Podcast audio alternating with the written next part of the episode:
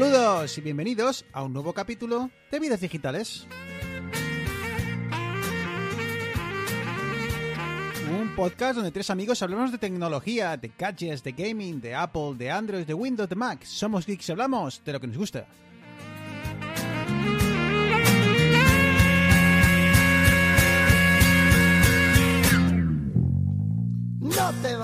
Bueno, pues eh, bienvenidos al programa 43, el programa para los amantes de TikTok y otras redes eh, sociales. No, es, es broma. Muy buenas, eh, Eneas.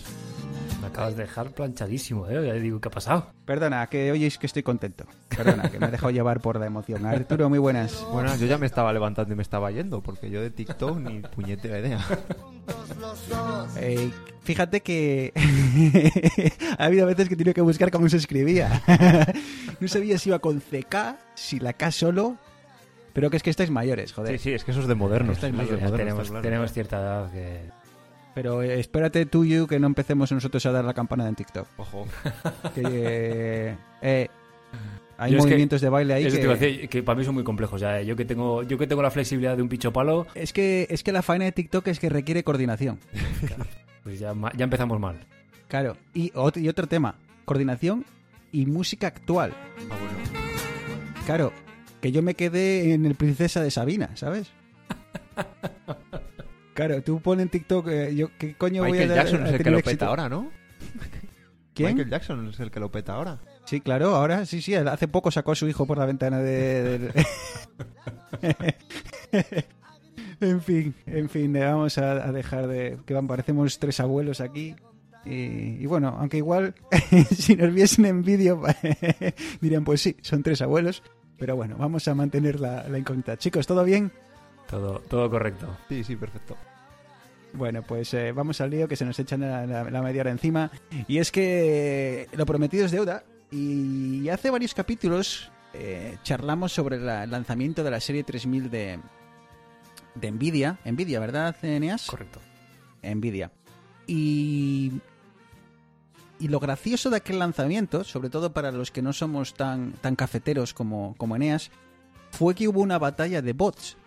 Eh, unos bots para comprar eh, la tarjeta y adelantarse a todo bicho viviente y ser el primero en conseguirla. Y batalla de bots de todos aquellos que no la consiguieron y decidieron boicotear las ventas en, en eBay de aquellas personas que dijeron, bueno, pues ya que la tengo, eh, ahora la vendo en eBay y me hago rico. Y claro, eh, contraatacaron los bots. Entonces, en esta guerra de bots, eh, nos dijimos, oye, ¿y si charlamos un ratejo sobre bots? ¿Qué es un bot? ¿Para qué se usa? Con una premisa clara, chicos. Eh, cero cuña de... ¿Cuña de qué? ¿Cómo se dice? Cu- Cuñadeo. ¿Qué? Cuñadeísmos. ¿Cuñadeo? Soy, si, si alguien cuñadea, se le va a sacar la tarjeta roja. Así que. ¿Estará en la RAE ya cuñadear? Seguro. Seguro. Si no está, estará dentro de poco. Seguro, seguro. A ver, pero pues, vamos a buscar. No creo, no, no creo que esté, pero de moda pero cuñadear que está. estar. El término, o sea, el hacerlo está de moda, desde luego. Y, y la RAE en este último, este últimamente que le está por añadir cualquier Está cosa. concretas. No, no. y, y almóndigas, ¿no? Bueno, pues entre croquetas y almóndigas eh, vamos a charlar un, un poco de, de bots. A ver, eh, ¿quién quiere arrancar? ¿Quién se atreve a decirme, pues yo qué sé, qué es un bot?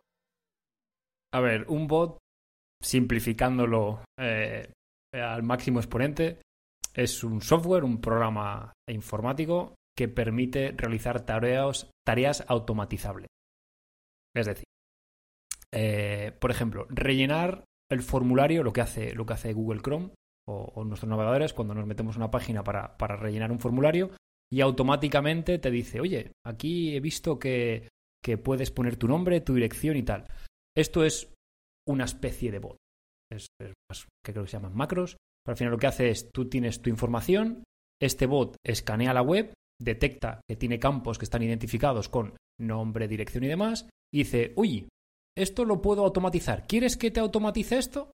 Eso sería un, ejemplo un poquitín eh, excesivamente simplificado de un bot. Eh, a nivel un poquitín más real, por ejemplo, cómo Google eh, sabe qué páginas web existen y qué no existen.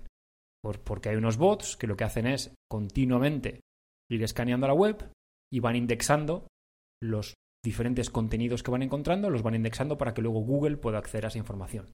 Entonces, al final son estas tareas repetitivas que no necesitan mucha inteligencia, que simplemente es búscame esta web, en esta web búscame este campo, este campo guárdamelo y vete a la siguiente. Y repite, y repite, y repite. Entonces, son estos softwares que realizan tareas eh, no excesivamente complejas y muy fácilmente automatizables. Eh, eh, no sé, Arturo, si hacer un bot es una tarea hiper compleja desde el punto de vista del desarrollo o si hoy en día es algo relativamente asequible para, para un desarrollador. Pues hoy en día es muy fácil por dos, dos motivos. A ver, al final, eh, un bot no deja de ser un programa informático, una aplicación informática, ¿vale? Que se ejecuta, pues se puede ejecutar en un ordenador, en un móvil, en un ordenador, un, servi- un gran servidor o, o en el portátil que, que tienes en tu casa. Entonces, hace años sí que era más complicado porque no estaban tan de moda, entonces tenías que tener bastantes conocimientos de programación, cómo arrancar, yo que sé, pues un, algún tipo de servidor o de, de proceso en tu máquina que ejecutase esa, ese programa una vez y otra vez y otra vez. Pero ahora ya hay cantidad y cantidad y cantidad de material, ya sean códigos, ya sean programas que te instalas y con una interfaz les vas diciendo lo que quieres que hagan, porque como dice Neas, al final un bot básicamente es una ejecución que va haciendo varias tareas repetidas. Lo ejecuta una vez, lo ejecuta otra vez, como los ejemplos que estábamos poniendo de, de la compra de, de las tarjetas gráficas, pues al final es un, en un ordenador o en millones de ordenadores se está todo el rato ejecutando un programa que lo que hace es entrar en la web de compra, rellenar los formularios y comprar. Es lo, lo que hace una y otra vez, una y otra vez. Es un programa sencillo y como digo, eh, desde el punto de vista de programación no es muy complicado, pero tienes que saber programar. Pero ahora ya hay muchas herramientas y muchos programas que te generan esos bots que son bastante sencillos, como por ejemplo para tener un bot en Telegram o demás, hay algunas plataformas que casi sin meter código apenas te permiten hacer bots sencillitos. Cuando alguien dice una palabra, pues le respondo algo siempre, o cosas así más, más sencillitas.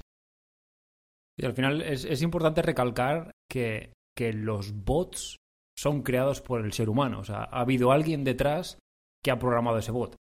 Eh, de la misma manera que tú puedes comprarte un Dacia o te puedes comprar un Ferrari, pues habrá gente que programe un bot como un Dacia, que tenga lo justo para utilizar y para las cosas más o menos que quieres, o alguien que programe un bot estilo Ferrari, que sea súper sofisticado, que tenga una funcionalidad increíble, que al final eh, su funcionalidad, eh, la descripción de esta funcionalidad, que al final no deja de ser código, eh, se haya hecho de tal manera que sea muy, muy rica en cuanto a variables, que pueda, ya no solamente, por ejemplo, en el caso que hablaba Arturo, que no solamente entre a la página de Nvidia, rellene los formularios de compra y compre, sino que también, ese por ejemplo sería el caso sencillo, el caso un poquito más avanzado, que si me salta un error de que no me falta tal campo, pues que pruebe esta otra cosa. Cuando me pida que rellene un captcha, pues llamo a este otro servicio que me hace un reconocimiento de imagen y me devuelve el resultado. Eh, cuando me mandan un SMS para confirmar la compra, tengo asociado otro servicio. Entonces, al final, eh, son tareas que son cuanto complejas como el desarrollador decida meterse en faena para, para programarlo. Has comentado por encima eh, el tema del captcha, que es ese, ese código, esa imagen. A ver, ¿cuántos de nuestros oyentes no están hartos de selecciona los eh, em, semáforos que veas en estas imágenes? Pero ahí tengo una pregunta. Se- ¿El semáforo también es el palo del semáforo? No o lo sé, tío. O solo las luces. Yo qué sé, tío. Yo qué sé. Os voy a confesar una pero- cosa. Yo ¿Y la esos- defensa del como taxi eso- cuenta como taxi? Como eso sirve para Y- entrenar la IA de Google, yo la intento trolear siempre que puedo. Chimeneas, tío. El otro día me preguntó por chimeneas, tío, pero ¿estamos locos o qué? Anyway, eh, ese, ese, precisamente, Eneas, ese captcha surgió para pelear, para luchar contra los bots, Correcto, correcto. para evitar que una mm, persona malintencionada haga, por ejemplo, llene de comentarios una noticia de un artículo, eh, haga compras indiscriminadas de, de tal mm, item en, alguna tienda, o también incluso de intentar de forma eh, fuerza bruta, vamos, a lo bestia, intentar adivinar el usuario y contraseña de, un usuario. Por eso eh, existe este captcha que eh, lo que intenta es ponerle pruebas al, al bot que, mm, dado que se sale de, bueno, pues de aquello para lo que estaba programado, pues como que le suponga una barrera y no pueda completar esa, esa prueba lógica. Pero chicos, eh, yo creo que los bots, hay ciertos bots que cada día son más inteligentes y ese captcha me parece que cada día tiene menos éxito. Sí, ahora, ahora hay el reCAPTCHA, que es, digamos, como otra, otra versión. Y es Oh, que... eh, espera, ¿sabes a quién me ha recordado? ¿Quién? Para seguir pareciendo abuelos, a Crispin Klander, tío. Eh, eh, ¿no, no, no hacía algo así como requepacha? ¿No? ¿No os acordáis? Bueno, acabamos de dejar claro que pertenecemos a otra generación. Pero. Yo creo que era, absolutamente. era Es que del, no sé- del informal, fíjate, yo creo que Claro, era. joder, era Florentino Fernández. em- Empezó con eso y con, Pero con Crispin, no, de... Crispin era de de esta, noche cruzamos el Mississippi, Es verdad, es verdad. que es incluso Claro, más de- viejo todavía. Más viejo y que luego de ahí creo que dio el salto a, al informal. correcto. Eso es. pero ya... eh, vale, vale, vale. Sí, perdón. eh, después de este el dato, dato histórico... De este dato histórico podemos continuar. que eh, digo que, el- el que el, eh, ya no solamente eh, estos, estos eh, eh, sistemas no solamente intentan que poner pruebas que un bot no sea capaz de resolver, el problema viene ahora con, con los bots cada vez más avanzados que son capaces de discernir si esto es una cebra o es un paso de cebra. Entonces, ya no solamente miran que tú completes bien las imágenes, sino que tu patrón de movimiento de ratón y de clics esté dentro de la distribución de la media de lo que hace la gente. Porque al final, si tú tienes un sistema informático que te chequea las imágenes en, medio segundo, clicas todas las fotos y haces, y haces el envío del challenge. Entonces, cada vez estos sistemas, a la vez que es como lo de siempre, si el delincuente se hace más sofisticado, pues la policía se va a tener que hacer más sofisticada eh, por narices.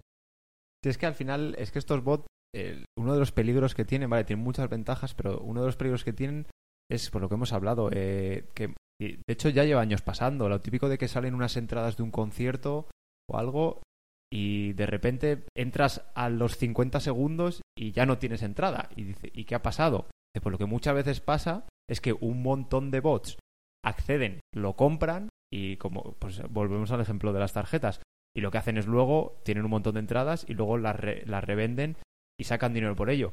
Y diréis, bueno, claro, pero ¿esto es qué pasa? ¿Necesitaros un ordenador muy potente o, o algo? Porque, claro, al final es un programa que se va ejecutando.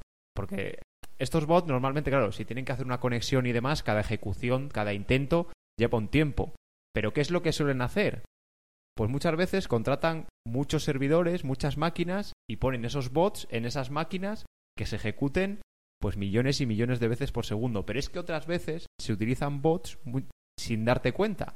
Como por ejemplo, os pongo un ejemplo, lo de que dicen que el 90% así de, las, de los usuarios de, de Internet han minado alguna vez Bitcoin. ¿Por qué? Porque la gente metía bots de minado dentro de páginas web, que tú estabas viendo una página web y te metían ahí el bot y tu navegador empezaba a ejecutar los procesos de minado de Bitcoin. Y tú no te dabas ni cuenta. Pues a lo mejor lo que veías es que se, em, se encendían los ventiladores. Dice, pero estoy navegando por un blog. ¿Por qué se Ahora encienden los tú ventiladores? Ar- Arturo, ya sabes tú por qué en tu MacBook Pro 16 pulgadas siempre está a tope. Estás minando bitcoins. Compre- mira, echa un vistazo a tu cuenta bancaria. Pues que, A ver si no, eres no, millonario. me- eso te digo, que me, que me, den- que me den mi parte.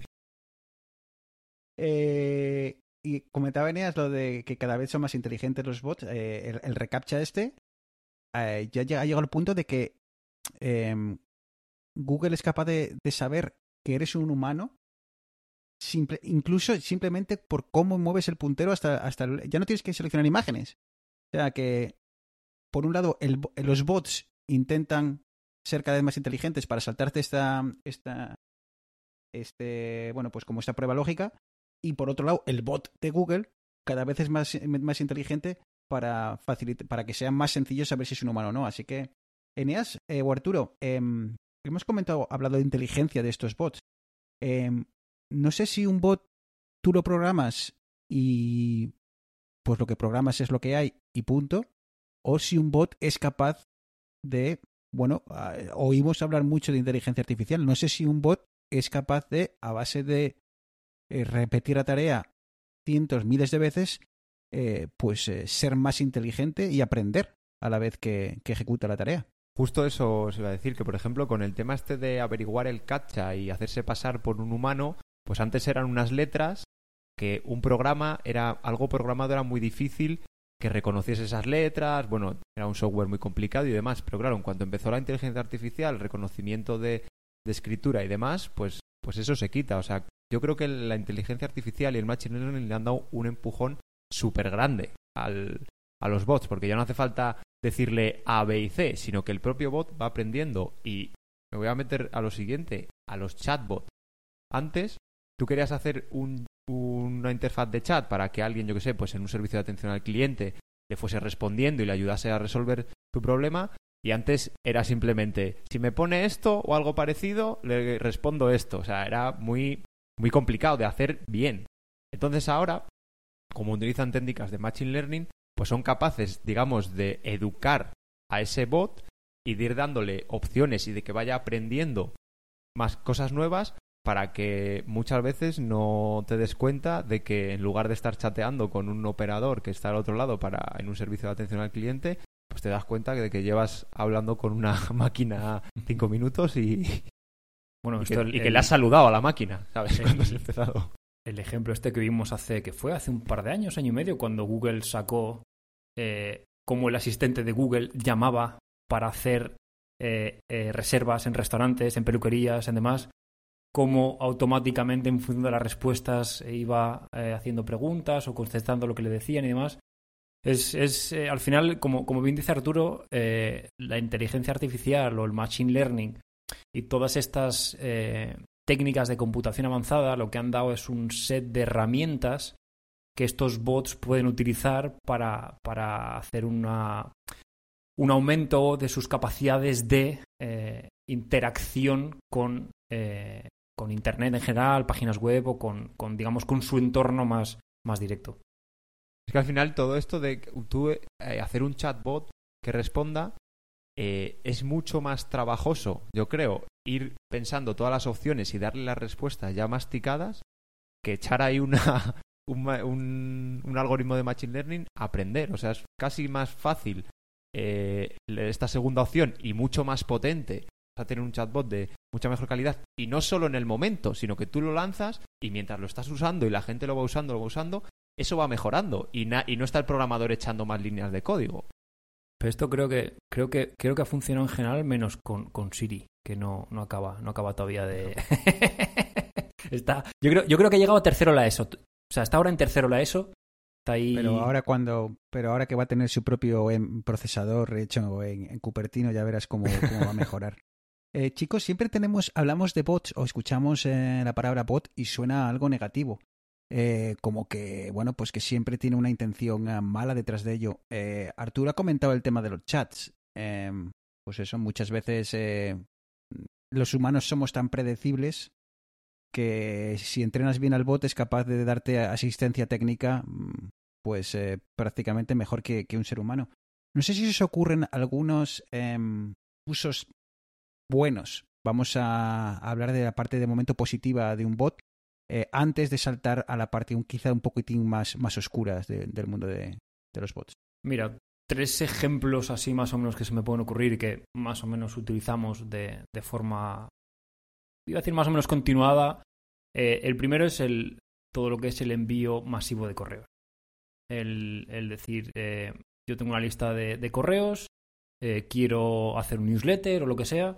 Eh, si no tuvieses un bot, tendrías que ir uno por uno añadiendo estos correos a tu lista de, de- de destinatarios, enviarle más. Esto con un bot es muy fácil.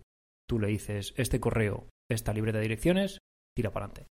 Y te olvidas. Evidentemente, este bot tiene que tener acceso a tu, servicio de correo y listo. Eh, siguiente, todo el tema de estadísticas web.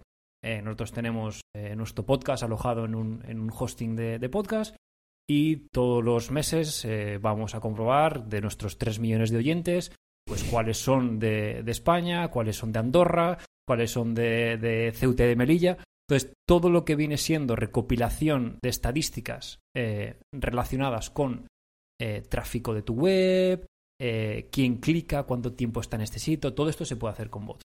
Y finalmente, redes sociales. Todo lo que viene siendo, por ejemplo, los bots de Telegram. Eh, creo que lo, comentaba antes Arturo. Eh, tú puedes hacer, eh, tú puedes programar un bot que esté mirando continuamente shataka.com. Y cuando shataka.com publique una noticia que en su titular tenga Apple, Apple Silicon, iPad o iPhone, automáticamente te envía un mensaje a tu canal de Telegram en el que diga, oye, que tenemos una noticia nueva en Shataka sobre, sobre Apple. Entonces, estos son tres ejemplos de funcionalidad eh, positiva de bots. Eh, se me ocurre uno muy, muy útil en redes sociales. Eh, muchas veces eh, no sabemos cuándo es el mejor momento del día para publicar una, pues un- una noticia. Hombre, quizá a nivel personal pues nos da igual. cuando se nos pasa por la cabeza lo lanzamos. Pero si tienes una tienda, si tienes un negocio, quieres que tenga el mayor impacto posible. Y, y muchos de estos, eh, uno de estos servicios es que, bueno, pues que, que los bots eh, saben o ven eh, cuándo tus usuarios eh, están más activos, cuándo eh, pasan, en qué momento del día pasan más momentos, más, más rato en las redes sociales. Y entonces tú les dices, mira, mándame esto, pero mándalo cuando tú creas que va a tener mayor impacto. Y entonces, pues bueno, pues lo envían pues a las, a, yo qué sé, a las seis y media de la tarde porque pues por algún motivo tus usuarios han terminado de trabajar y es cuando, cuando les apetece mm, leer redes sociales. Es que las redes sociales están eh, plagadas de bots. Para mal o para bien están plagadas de bots. La gente que se contratan empresas que tienen bots que te consiguen, por ejemplo, aumentar los seguidores en Instagram o donde sea, pues a base de dar me gustas o de, bueno, o en Twitter retuitear eh, cierto contenido y así consigues que, que más usuarios te sigan. Luego otros bots que precisamente son crean usuarios que te van siguiendo para que tus tweets estén destacados y te siga todavía más gente. A ver, al final es que es, una- es un arma de doble filo. Eso no sin meterlo en, en las cosas buenas o en las malas. Yo eh, trabajé con un compañero, Oscar, que, que sé que nos escucha, que, por ejemplo, hizo un bot en Twitter en una, con una Raspberry Pi, creo que lo hizo, pues se programó un bot en Twitter que lo que, lo que hacía era pues leer el, leer Twitter para ver un determinado hashtag de regalo, premio, sorteo, retuiteaba y me daba me gusta a esos tweets con su cuenta y le regalaban, creo, entradas para monólogos. Consiguió un tío le llamó porque le había, había ganado un concurso de que le hacía un retrato y le decía que le mandaba una foto para que le hiciese un retrato. O sea, luego salían cosas súper chungas. Pero bueno, oye, O sea que, en, definitiva, un bot es como tener un ejército de personas dispuestas a hacer pues prácticamente lo que les mandes, eh, hacer clic aquí, hacer retweet aquí. Muy es gracioso que muchas veces en las grandes eh, redes sociales, Twitter, eh, Instagram, demás, hacen un barrido, ¿no? Y, y en base, pues no sé muy bien eh, a qué parámetros, pero bueno, detectan eh, aquellos usuarios que han sido creados a- vía bot y de repente X usuario con 25 millones de seguidores, pues igual pasa a tener 20, ¿no? Pierde 5 millones de la noche a la mañana. Eh, así que, bueno, y también, chicos, esto lo vemos mucho, y no vamos a entrar en política, pero eh, partidos políticos y campañas políticas, elecciones y demás, eh, en, en América eh, hubo bastante polémica, sobre todo en las anteriores elecciones. El tema de las fake news, eh, muchas veces generadas y, enviadas a, bueno, pues a, targets de la población muy específicos. Y, bueno, pues eh, yo charlemos un poco de esta parte, hemos hablado de la parte positiva, esta parte un poco, como decía Arturo, que es un poquitín aquí gris, en la que no se sabe, bueno, pues en, dónde enmarcarla. Eh, hablemos un poco de la parte más oscura de los bots, Eneas. ¿En qué, qué usos eh, hace la gente mala, malvada de, estos bots? Esto es un poquitín eh, peliagudo porque realmente no son conceptualmente un uso diferente. Es decir, te voy a poner dos ejemplos. Eh, los, los ataques masivos y el spam. Eh, el ataque masivo o los ataques de denegación de servicio conceptualmente es lo mismo que el bot que quiere comprar unas entradas. Se conecta a una página web, eh, rellena un formulario o no. ¿Cuál es la diferencia? Que el bot que compra la entrada, realmente quiere comprar la entrada, se conecta, intenta rellenar el formulario, intenta acabar la transacción. El bot de denegación del servicio, los ataques de fuerza, realmente no es un bot, porque yo si quiero comprar una entrada tengo un bot, es cientos de miles de bots en cientos de miles de ordenadores que muchas veces el propio dueño del ordenador no sabe que ese bot está corriendo porque o bien la metió un troyano o bien está en una página web que Quiero el dinero de mis bitcoins. Segundo aviso. Entonces, estos bots lo que hacen es establecen una conexión eh, con el servidor, sea una conexión TCP o una conexión UDP, véase una conexión eh, controlada o una conexión un poquitín más descontrolada en cuanto a, a integridad de, de la información, y cortan, cortan unilateralmente esta conexión. Entonces el servidor dice, oye, que yo estaba hablando con, con este ordenador que está en tal sitio y no me está contestando. Bueno, voy, voy a esperar, voy a esperar, voy a esperar. Pero no es que solamente esté hablando con uno que la deja colgado, está hablando con 150 millones. ¿Qué es lo que hace esto? Que las webs se saturen. Eh, lo hemos visto en muchos casos que ha pasado con, con, eh, con Spotify, ha pasado con, con Facebook, ha pasado con Instagram. Eh, gente que decide en un mismo momento, pongamos que un tráfico habitual de la página de Facebook son 100.000 conexiones por segundo, pues de repente pasamos de 100.000 a 150.000 millones de conexiones por segundo. Obviamente la infraestructura no está preparada. Entonces este sería un uso eh, maligno, por decirlo de alguna manera, de un uso eh, totalmente legítimo. El siguiente caso, que va relacionado con los correos electrónicos y algo que yo creo que desde que existe el correo electrónico todos lo hemos sufrido, son estos correos de eh, compre pastillas para que te crezca la nariz, eh, te ha tocado un premio o hay chicas en tu barrio que quieren hablar contigo. ¿Qué es lo que conceptualmente es esto? Una lista. No me digas que eso es un bot. Sí, No me mira digas que yo lo he Ivana, que no me quiere. ¿sabes? Así que, así que escribía en... ra- Chicas, chicas de rosas que quieren hablar contigo. Ivanka, ¿por qué no me contestas? Te he mandado mil euros. Oh, y aquel... Y, y aquel... eh, El príncipe nigeriano, es verdad. el nigeriano que está... Que, que, que- Bueno, el que- príncipe que- no sabe qué hacer con dos millones de euros. y- Resultó y me ser de esos que salían bailando con el ataúd. Bueno, entonces esto es simplemente eh, un- una lista de correo, una lista de distribución de correo, pero que no es que tú te hayas dado de alta porque quieres recibir las últimas noticias de Ketama. No, esto es eh, pues lo que hablábamos de estas filtraciones que hay eh, de Que tama. es que, ojo, eh. que he estado, he estado escuchando, he estado escuchando música últimamente de, de mi infancia y bueno, hay, Uy, hay viejas tama, joyas. Entonces, lo que hablamos algunas veces de las filtraciones de, de información de las webs, pues cuando Yahoo filtró 150 millones de correos electrónicos, pues seguramente alguien del spam cogió estas direcciones y dijo, esta es la mía, ya tengo 150.000 personas más a las que enviar mi basura electrónica.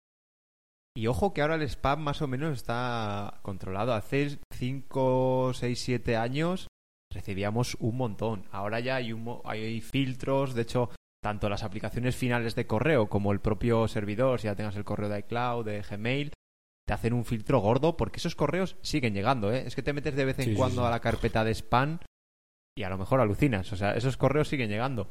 Y luego de lo que decías de los servidores también, eh, pues eso, igual, al final las empresas grandes invierten mucho dinero y hay mucha infraestructura que lo que hace es evita esos eh, que esos bots eh, tiren una página o, o dejen sin servicio. Si eres, o sea, Amazon y demás, te ofrecen servidores, ya eso lo dan por descontado. Pero bueno, si alguien te quiere atacar, a lo mejor por mucho que estés protegido, si tienes mucho dinero para comprar muchos servidores, te va a atacar igual. Bueno, pues eh, en definitiva la conclusión que saco de todo esto es que, bueno, pues que hay bots. eh, realmente un bot no es más que una, una instrucción repetida muchas veces. Son buenos y malos, pues bueno, pues eh, por sí mismos ni son ni buenos ni malos. Y al final depende del uso que lo queramos. Son, son como ¿Eh? Austria, son, son neutros. O Suiza, no Son como. Suiza, son neutros. Están ahí para servirnos. Mientras lleves tus euros, están contentos. ¿Estás contento? Así que al final todo depende del, del uso que, que le demos. Así que bueno, pues hemos comentado un poquitín qué es un bot, qué usos tiene y que al final oímos muchas veces hablar de bot, bot, bot y realmente sobre todo para un usuario como, yo, es eh, más sencillo de lo que parece, aunque luego, pues hombre, eh, hay mucho trabajo por detrás. Eneas, os comento un poco de dinerillos. Am, antes de cerrar el programa, eh, semana de Black Friday. Eh, no sé si tenéis una lista con vuestras cosillas, si queréis vais a comprar algo, si no creéis en el Black Friday, si... No sé. Yo creo en el Black Friday. es algo que Creo se ha Dios- probado que creo en existe. Dios Black Friday. Y sí, tengo, tengo echado, como ya sabéis, yo tengo el, el Logitech, el MX Master 3. Y tengo echado el ojo al, al MX Keys, que es, digamos, el teclado inalámbrico de Logitech que va, que va asociado un poquitín a, a la línea. Y ahora mismo está por, por 100 euros, ciento poco creo. Eh, si baja a un precio asequible, seguramente, seguramente caiga. Arturo, Apple no es muy de hacer grandes ofertas en el Black Friday, grandes descuentos, eh, pero no sé si aún así eh, tú compras algo más allá de lo que vende la manzana. A ver, Apple directamente no, pero, pero sí que distribuidores y demás y tiendas de estas donde tienen ofertas sí que, sí que tienen. Yo en mi caso este año, es que Apple ha sacado muchas cosas este año, con lo cual yo creo que, que ya he hecho mi cupo. Lo que sí que voy a aprovechar es para los regalos de Navidad, ver a ver si puedo ya ir cogiendo alguno en esa semana, que ya están apuntados. Pero la putada es que algunos son de Apple, con lo cual estoy en las mismas. Pero... Oye, y- Pero bueno, regalos de hablando- Navidad de Apple, oye, ¿cómo, ¿cómo se entra en tu familia? Oye, que joder, a mí un, Ah, ah. un Watch Series 6, vamos, me venía, me hacía el apaño, pero Ah, Arturo, ¿no viste cuando mm, los eh, envíos del, del HomePod eh, mini Ya vas van- tarde, ya vas tarde. Para un Ya Home vas Mini tarde. para Navidades O sea, vas si, tarde. si- si ahora mismo nos estás escuchando ahora mismo y no tienes tu HomePod mini y te apetece, no se lo pidas a los reyes, es. porque hasta en Oriente, hasta en Oriente están ya agotados. Eh, yo qué tengo en mente, bueno, pues eh, lo- los padres, los que sean padres me entenderán. eh, tengo en la lista cosas que no voy a usar yo, pero bueno, que tengo que comprarlas sí o sí, sillitas de coche y demás, y cosas muy divertidas. Como molan las cosas de, de bebé. Em, tengo echado un ojo, Eneas, al tema de los routers, mesh, no mesh, no sé muy bien. Estoy, ah, voy a, ten- no sé, igual te paso una lista a ver qué me dices y qué me recomiendas, pero a ver qué, a ver si suena la flauta. Si algo cae de precio, em, le pegaré un. es que, es, igual es que esa es la clave que realmente el año pasado, no sé si lo comentamos en el programa, pero sí que lo hemos comentado en el, en el grupo de amigos, que dejó mucho que desear el Black Friday. Muchísimo. O sea, yo me acuerdo hace dos, tres años cuando me compré el altavoz Bluetooth y demás, así que había cosas muy buenas que decías, joder, es que tía, realmente merece la pena esperar hasta... El año pasado, incluso con las ofertas del Prime que había, para la gente que tenía Prime, que tenías un día antes, horas antes, no había nada, nada realmente que dijeses, tía, aquí han tirado la casa por la ventana y están vendiendo PlayStation 4 a 100 euros. No, no, había así... Es que lo bueno, lo bueno y lo que venden mucho no lo van a rebajar. Es que es así, al final venden un poco lo, lo que les sobra. Sí, mucho, mucho, como mucho final de stock, mucho de fondo de almacén. Eneas, ¿te importa recordar a los oyentes cuál es la mejor forma de saber si un producto de, Amazon está realmente de oferta, si no está de oferta, e incluso configurar alguna alarma para que nos avise, pues si no es en este Black Friday, eh, en el futuro, si, ese, precio, si ese eh, artículo cae de precio o, alcanza el precio que, tenemos en mente? Muy sencillo. Eh, la propia página de Amazon, copias el enlace de arriba con amazon.com o barra es o lo que sea con todo el, la ristra de caracteres del producto. Eh, abres una nueva ventana y te vas a camelcamelcamel.com, que es una, una página que hace un seguimiento de, de estos productos. Hay una página, un, una, un, un huequito.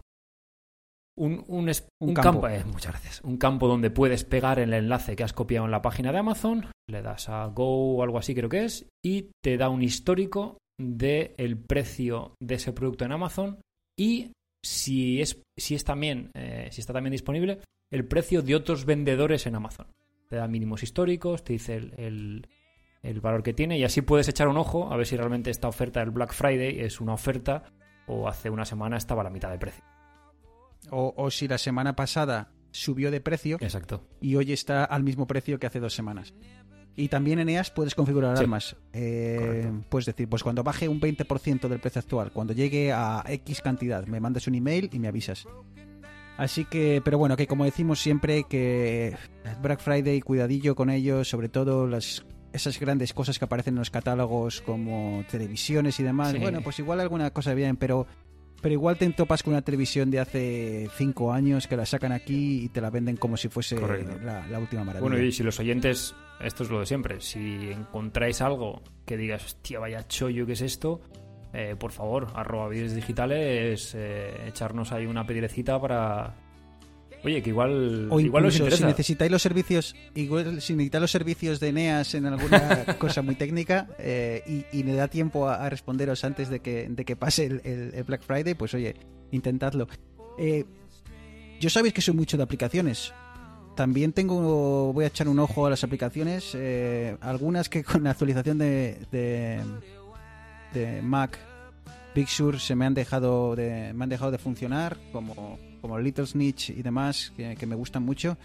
Eh, voy a esperar un tiempo a ver si, bueno, pues si con el Black Friday también salen ofertas. Y tengo que decir, chicos, que en el mundo de las aplicaciones salen muy, muy buenas ofertas.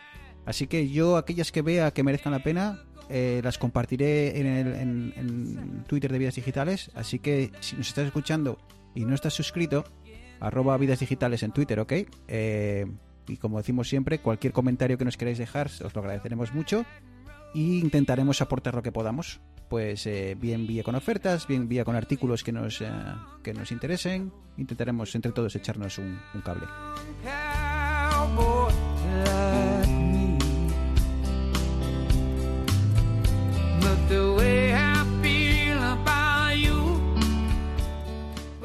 Eneas, como siempre, muchísimas gracias por pasarte por aquí.